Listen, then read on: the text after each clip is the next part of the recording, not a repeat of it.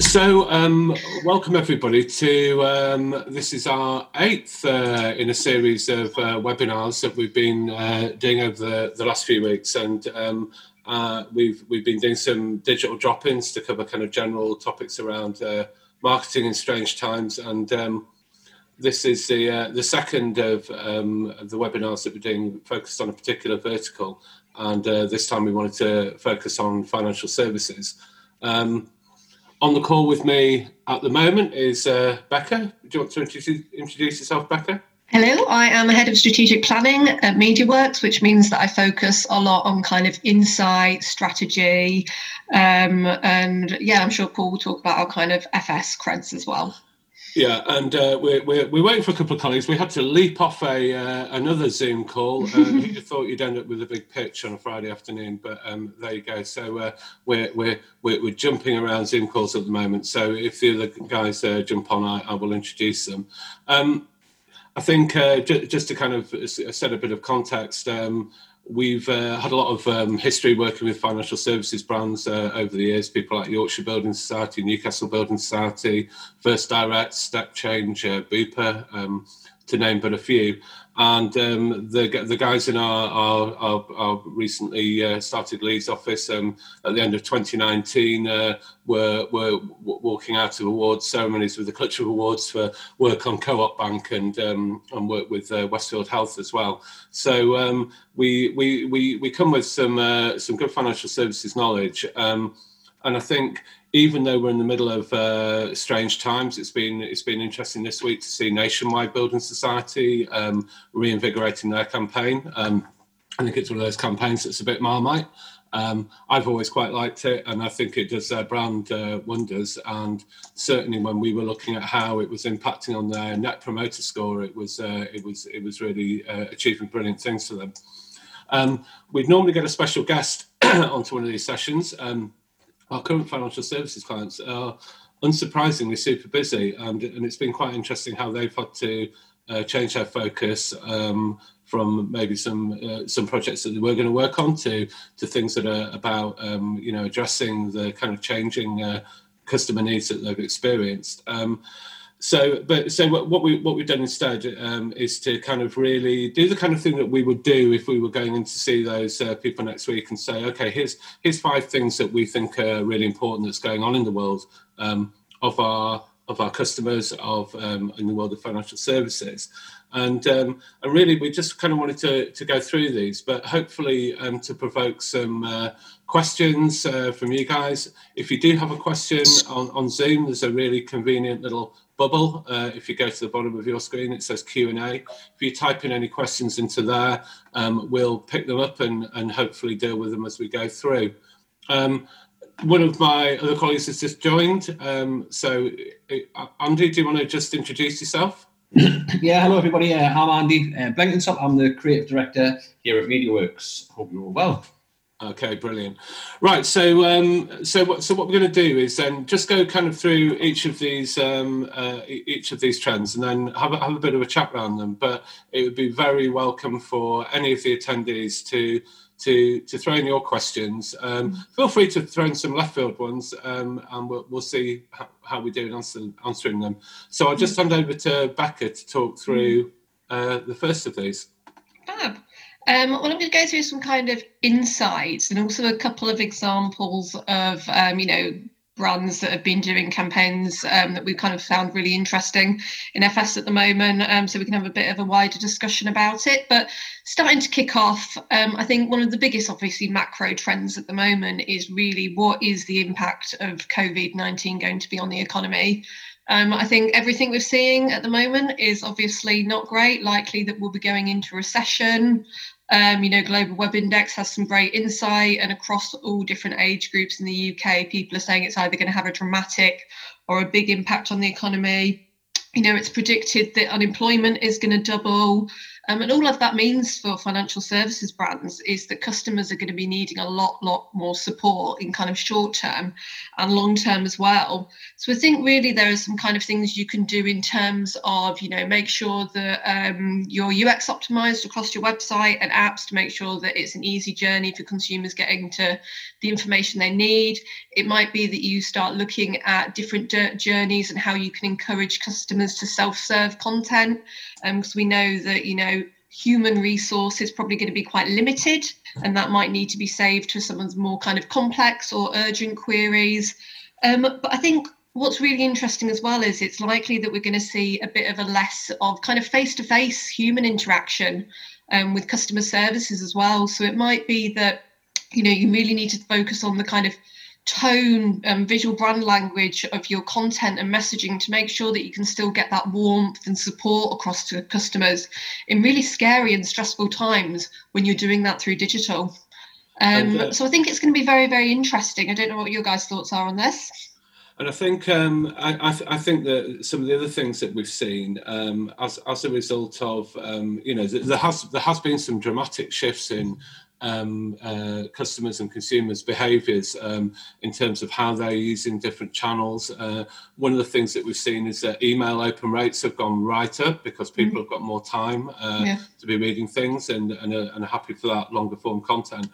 Yeah. And I think that thinking about I think it's right what you're saying, Becca, about UX and, you know, being super helpful within kind of mobile apps and you know, desktop transactions and those kind of things. But I think that the role of more communication, like you say, to build warmth and to take the time to explain things to people, and email could be a really good channel for that. Yeah, completely. What do you think? Yeah, I think Becca, you touched on that in terms of self-serve. You know, as a huge financial services, we're being spent putting a lot of effort to self-serve certain journeys and make sure that we're putting our kind of our resource and our, you know, our staff on bigger kind of things that we should be supporting customers on. And I think that, you know, we've all been trying to do that, and we're looking at a younger demographic who are looking to engage on digital channels, and, you know, they are a bit more digital savvy, but in current climate, we'll probably migrate an audience to digital channels now that maybe we wouldn't have been looking to do previously, you know. So I think it's about making the digital experience as easy to navigate as possible.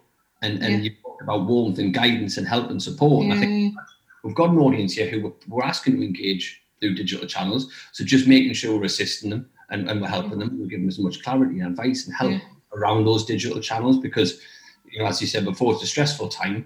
And it's not apt to it. So I think, you know, self-serve has always been there, but we're directing an audience that naturally shifted there as immediately as before. Completely. Right. And I think one of the things I was also thinking about as well is that I think, you know, we can't underestimate how much of an overwhelming time this is for people, and, you know, more than ever, you know, FS brands need to be communicating in a really kind of simple and transparent way.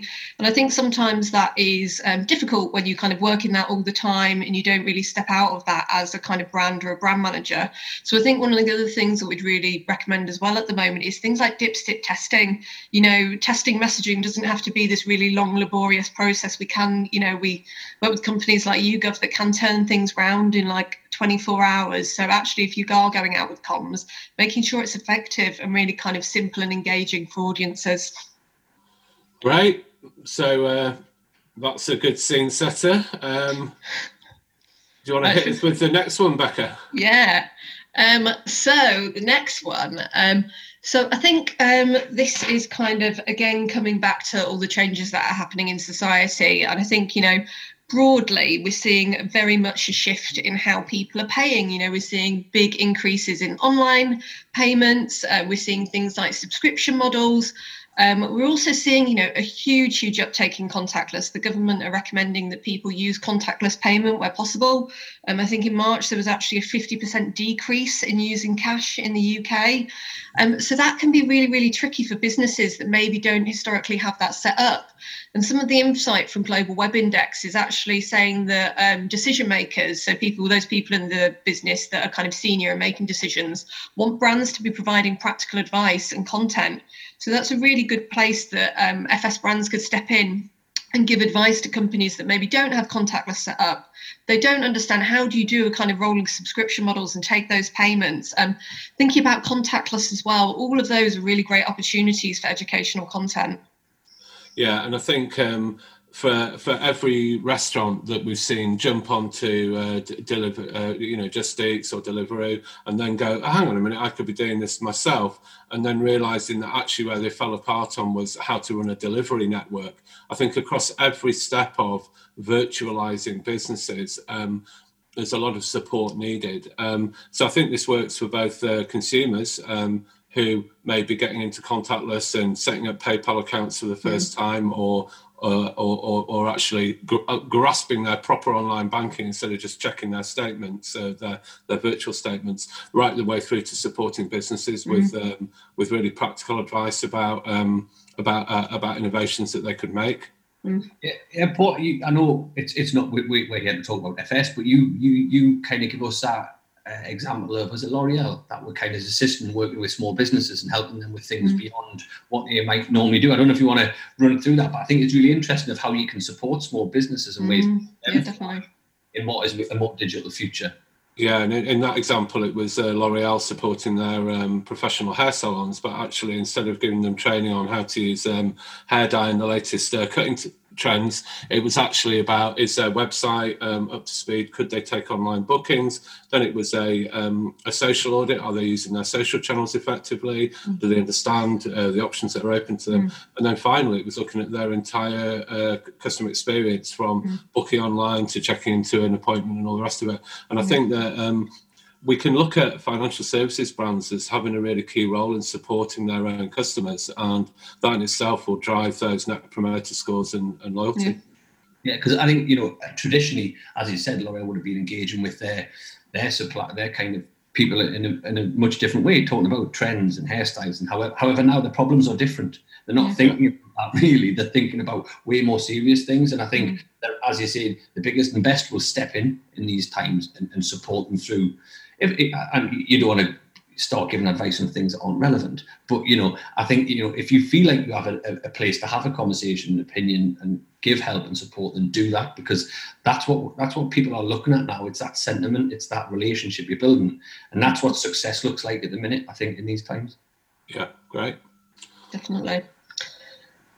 So moving on to the next point. So this is a really interesting study from Global Web Index, which talks about what is the main cause of stress in the UK. So this is actually a previous report on finance has always been a big stress for people. But I think it's interesting to know that, there's been a lot in the press at the moment about how, especially since the lockdown announcement, there really has been an increase in kind of things like anxiety, depression, people feeling very, very stressed at the moment. And we know that, people are worried about work, they're worried about their money. So it's really, banks and financial institutions providing things like, mortgage payments and, interest-free overdrafts. And that's great as a short-term solution and helping people get through this kind of very short-term period. But actually thinking long-term about how can we support people's mental well-being?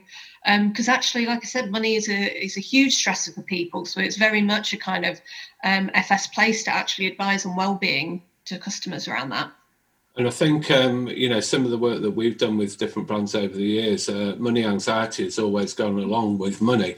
And, that when different FS brands were looking for how to evolve their proposition, we'd often talk to them about, well, why don't you consider the helpful, the well-being side of money? And that could go from managing your money better to actually taking the stress of managing money away from people. And I think, Becky, you've just got an example of brand. Yeah, I was going to say, this is a campaign that we really like, and I was kind of doing some research into this, and their insight that really kind of spawned this campaign was that... Do you want to tell us what the campaign is, Becca? Because it's going to go on the podcast later. And you need to paint the picture. Yeah, First Direct Money Wellness, which is all about the money wellness revolution. And that was really born from the insight that when they did research, they actually found that more people think that money contributes to good wellness than diet or exercise. So, historically, we always see people talking about that, but actually it's really things like money that are going to make you feel well. So really, really good campaign. They've used really good selection of models throughout it, really kind of impactful. And I think especially the out of home that I've seen as well has been really great and been very well received as well. And I think, I think it's one of those campaigns that might polarise people again, because I think, but I know Barclays have done some stuff in this area as well, but kind of, I do think the First Direct as a brand probably felt that they could do this ahead of the rest of the pack, and being kind of first out of the blocks on this one to really start speaking about money wellness. I mean, unfortunately, I think the timing of this, it kind of went just before lockdown, but it'll be interesting to see how this plays out. But in terms of a message that's really in tune with the kind of consumer zeitgeist, I think this is really interesting. Yeah, definitely. Andy, okay. Any thoughts? Oh, I was going to say, Andy, any thoughts on this one? Yeah, no, I think it's really interesting. I've seen the work that you guys have done. I mean, Paul talking the other day about the campaign that Nationwide are doing, which I think is an education to a younger demographic on that. And I think that's came at a really good time, because people are really, really nervous and worried at the minute. And I think that idea of educating the younger demographic, bringing people closer to a brand to get that longer lifetime value, and doing that early adopters, completely space to start. And I think that family life is it was another one of those on the chart before in terms of what is worrying and causing stress. So the whole thing ties together, and I think it's a time where to kind of embrace it, help people, support people, and then looking to engage with the younger demographic is really, really powerful. Yeah, definitely. Well, let's move on to our next point. So I think one of the things that I guess we've been talking a lot about at the moment is what is going to change and how much is going to change. And I know there's been a lot of industry talk about it. You look at people like Mark Ritson and he's saying, nothing's going to change, and we're going to have about 2 weeks of everyone thinks the whole world's going to change, but actually we'll just go back to exactly how we are. And there's some other people that are talking about how absolutely everything's going to change. I think one of the things we've been talking about, and I think Paul mentioned it the other day, was actually that it feels like it could be a bit of a trigger for change. So things that have kind of been bubbling in the background at the moment, this is the kind of thing that will propel it forward and really change. And I think one of the things historically that we've seen in FS that has always been a bit of a sticking point for consumers is insurance. I think, what we've seen is a lot of people think that, there's no flexibility within it. They don't really understand all of it. They're very much used to, especially younger consumers, living their life through models like Netflix or Spotify or Beauty Box, where, if you've got a subscription, you just pick it up, you cancel it. There's no fee change, things like that. And actually it's starting to turn around and go, right, well, this is how I pay for my Netflix. Why shouldn't I be able to apply this to the insurance that I'm buying? So I think we're seeing that be a bit of a trend that might kind of propel forward at the moment. I think it's an interesting one for insurance companies at the moment, because especially things like holiday insurance, actually, Global Web Index Insights say that could be one of the biggest things that encourages people to get back on board with booking holidays again. So actually, holiday insurance could be really powerful, especially if you've got something new to offer to people. Yeah, and I think insurance still is an interesting one. And for how many meetings in the last 18 months I've been sat in, and someone's talked about Lemonade, and as a case study for good practice in everything, let alone financial services. Yeah. And who'd have thought that someone could make insurance sexy. But I think, it's been really interesting over the last couple of weeks. There's been a lot of things that have been trending up. So although we know that holiday bookings are down, for example, the pet market and pet supplies has gone right up. So, you would not believe the volumes of stuff around pets that are going on. And then you've got, and so within pet insurance, you've got people like Waggle coming along, and Waggle, it's suddenly really easy pickings because they have a completely self-contained app, digital first, consumer experience at the heart of it, proposition for people. And in the midst of all of this, they've said, okay, we've got a big trend, pets are up, people might be thinking more about them, so let's reappraise and let's do a quite a big campaign around our pet insurance offering. And It's kind of back to the first point about being super helpful. But all Waggle really needed to do at this point in time was to say this point of digital first, all managed on an app. It's like Netflix, but for your pet. Yeah. Really flexible ideas around how they do their payment. It's more like a subscription, and suddenly you've got the hallmarks of a very modern proposition, but for quite a traditional market. But really tapping into the zeitgeist as well. Yeah, completely. And I think, like you say, it's about those kind of modern approaches. I just used as an example, I will not mention which bank, but I'm currently remortgaging at the moment, and trying to do that from home when you can't get to a scanner or a printer is an absolute nightmare. So I think, you know, it's situations like this that do make you reappraise that whole experience for a consumer, actually go, what bits do we need? What bits can we make easy? Well, and really interesting, the same data that we learned about the peak in pets, there was a peak, obviously, 2 weeks ago of printers and scanners because everybody got home, and then everybody sold out of printers and scanners, and then you're trying to navigate a world where everybody needs documentary proof, and you know there must be a lot of people sat there going, "I wish we'd sorted out our digital ID system." Yeah, completely. Yeah, I think for me, there's kind of two things on that. Like, the first thing is like this idea of, you know, nothing's going to change, it's all going to be fine, is just a little bit crazy, a crazy statement to make, in my opinion, in terms of, you know, at the minute, what consumers have been dealing with is the now and how this is affecting people now and coming to terms with life as it is. And I feel like in terms of the way the economy is going to kind of respond to this, we haven't felt that yet.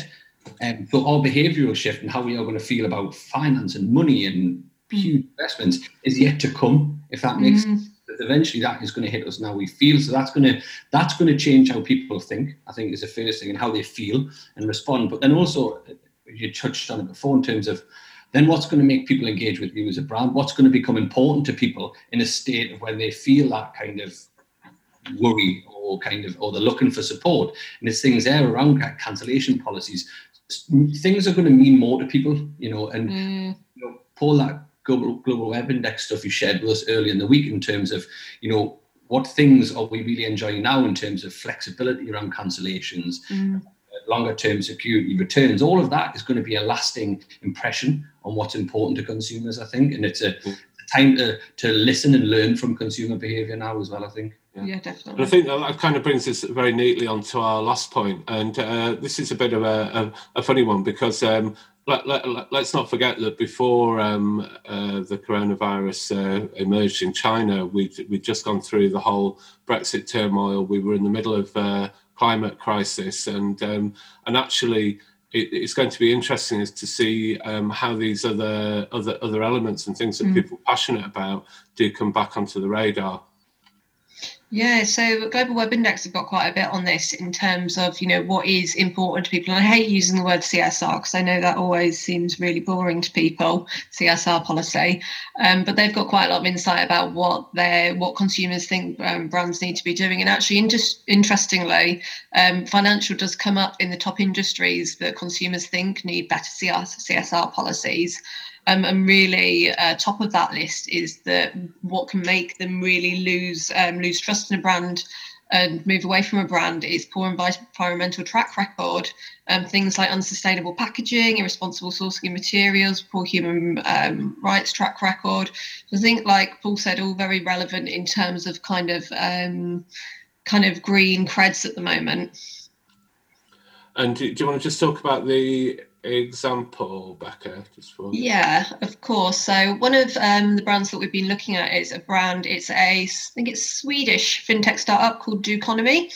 They've got a really, really interesting approach. So all of their whole brand is based in, it's really about kind of climate action and doing good for the world. And I think one of the things that's really interesting about this is actually they correspond all of your spending to the carbon impact of it. So if you have a haircut or you buy something at a pharmacy or if you book flights, it will actually tell you how much carbon you're using. And within their app as well, they actually have carbon limits. So, you know, historically you might have a spending limit that says, oh, getting near that at that end of the month's time. Actually, this app will tell you, right, you set your carbon limit at this and actually you're very much near to it.